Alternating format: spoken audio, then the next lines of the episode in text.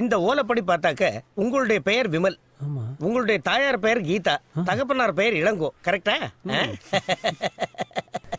ஐயா என்னோட வாழ்க்கை எப்படி இருக்குங்க ஐயா? வாழ்க்கை. அவனாவது கடைசி வரைக்கும் தண்ட சோரத்துன்னு பொழைச்சுக்குவான். நீ எல்லாம் பிறந்ததே ஒரு சாபக்கேடு. முடிஞ்சா இன்னைக்கே போய் செத்துரு. மறுபடியும் பிறந்து வா. அப்போவாவது உனக்கு ஓலை ஒழுங்கா வருதான்னு பார்க்கலாம். உன் ஜாதகத்துல கட்டமெல்லாம் கண்ணா பிள்ளைடா இருக்கும். ஏன்டா நீங்க எல்லாம் இங்க வந்து ஏன் இழவு எடுக்கிறீங்க?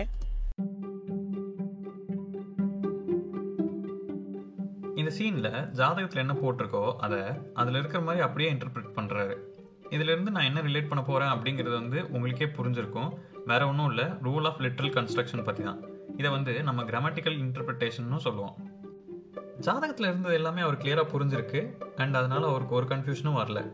அதில் எழுதியிருக்கிற விஷயமும் பிளெயினாக ஸ்ட்ரெயிட் ஃபார்வர்டாக இதாண்டா அப்படிங்கிற மாதிரி இருந்தனால மூஞ்சில் அடித்த மாதிரி இருக்கிறத அப்படியே சொல்லிட்டாரு. ஏன்னா வேற ஒரு மீனிங்கும் டிரைவ் பண்ணுறதுக்கு அங்கே அவருக்கு இடம் இல்லை. ஸோ ஒரு கோர்ட் எப்போ இந்த ரூல் அடாப்ட் பண்ணுவாங்கன்னா இன்டர்பிரட் பண்ணும்போது மீனிங் கிளியராக இருக்குது அண்ட் ஆம்பிகுவஸாக இல்லை.